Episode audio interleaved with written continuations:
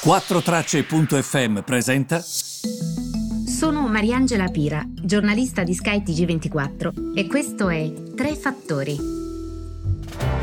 Buongiorno a tutti, benvenuti ai Tre Fattori del 10 agosto, anzi bentrovati perché io sono stata via 5 giorni quindi sono molto contenta di essere tornata, si fa per dire. Allora, partiamo subito perché comunque io sono tornata, ma la situazione non è cambiata affatto. Abbiamo ancora Cina e Stati Uniti protagonisti. Allora, la novità interessante che il 15 agosto ci potrebbe essere questo colloquio tra Cina e Stati Uniti eh, sui dazi. Ora, noi sappiamo benissimo che i problemi vanno ben oltre i dazi ormai, i problemi riguardano la chiusura dei consolati, però già il fatto che le due parti si vedano è comunque eh, una cosa buona e giusta, soprattutto alla luce degli ultimi sviluppi Rispetto a quando me ne sono andata io, vi ricordate, avevano chiuso i consolati rispettivi, ehm, sia a Houston sia a Chengdu. Um, invece adesso c'è stato un passetto oltre. Il passetto oltre che cosa riguarda? Riguarda eh, questi decreti esecutivi che sono stati firmati ancora una volta da Trump, ovvero ehm, eh, vuole sostanzialmente mh, vietare l'utilizzo americano di WeChat e di TikTok, che sono due app cinesi, iniziando mm, a partire dal, mm, da metà del mese prossimo. E poi l'amministrazione Trump ha anche detto che imporrà una serie di sanzioni su 11 individui, inclusi anche il Chief Executive perché è questa la carica di chi è il capo, diciamo, politico di Hong Kong che si chiama Carrie Lam per il suo ruolo, eh, diciamo, nel um, non aver guardato bene a quello che stava accadendo tra Cina e Hong Kong e soprattutto per aver implementato Carrie Lam, questa è l'accusa di Washington, politiche di soppressione di libertà, di processi democratici, però Carrie Lam che cosa può fare? Se ti mette lì Pechino, tu rispetto a Pechino non puoi fare niente è come dire che l'acqua è calda, nel senso mm, non puoi accusare Carrie Lam di qualcosa che non farebbe mai, la dovevi accusare il primo anno, il secondo anno, il terzo anno, non ha proprio senso, è veramente perdere tempo.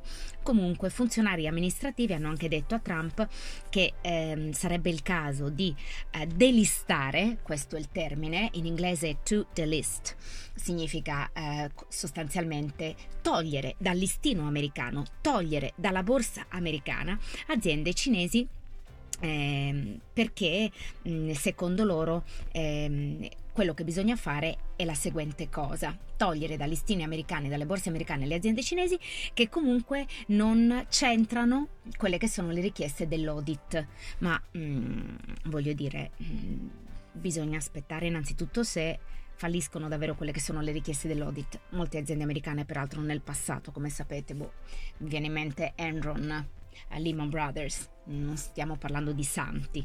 Questo sempre per mettere le cose in prospettiva perché ovviamente la situazione sta... Mm, sfuggendo di mano.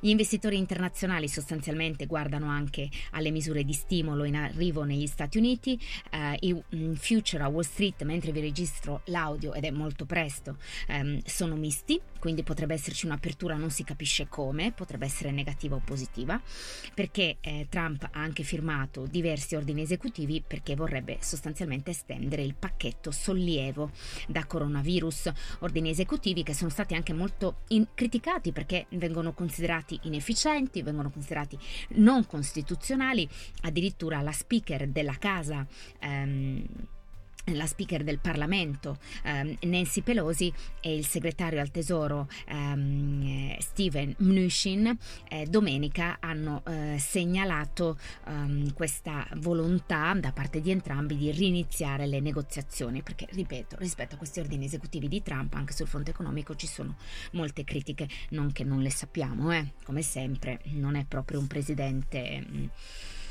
diciamo amato anche dalla sua parte. Eh, nei termini invece eh, di eh, eh, guardia- guardando velocemente, perché non lo faccio da ormai una settimana, ai titoli individuali in Europa, ci sono banche spagnole come CaixaBank e come Banco de Sabadell che stanno salendo ehm, in questi primi minuti di contrattazioni e stanno salendo ehm, moltissimo, di oltre il 4%. Vedo che c'è anche la società aerospaziale eh, britannica Meggitt che sale.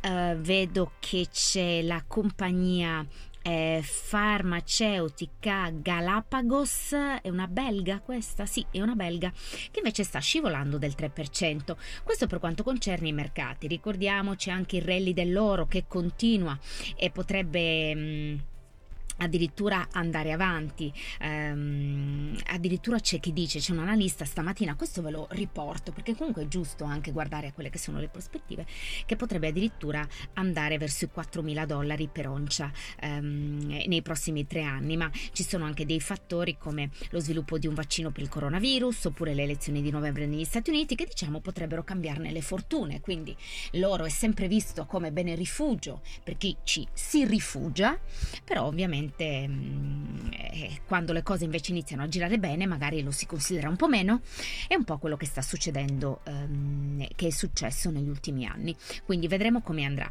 Intanto questo è il mio primo podcast della settimana, io vi ringrazio tanto per averci seguito, ah vi devo dire un'altra cosa, soprattutto se avete delle persone giovani che sono interessate.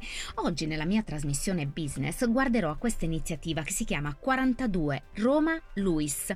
È una scuola di coding ed è riservata appunto ai talenti digitali che aprirà le porte il prossimo gennaio a 150 giovani che avranno un'età compresa tra i 18 e i 35 anni. Il progetto parte a Roma, ma potrebbe estendersi anche in altre città.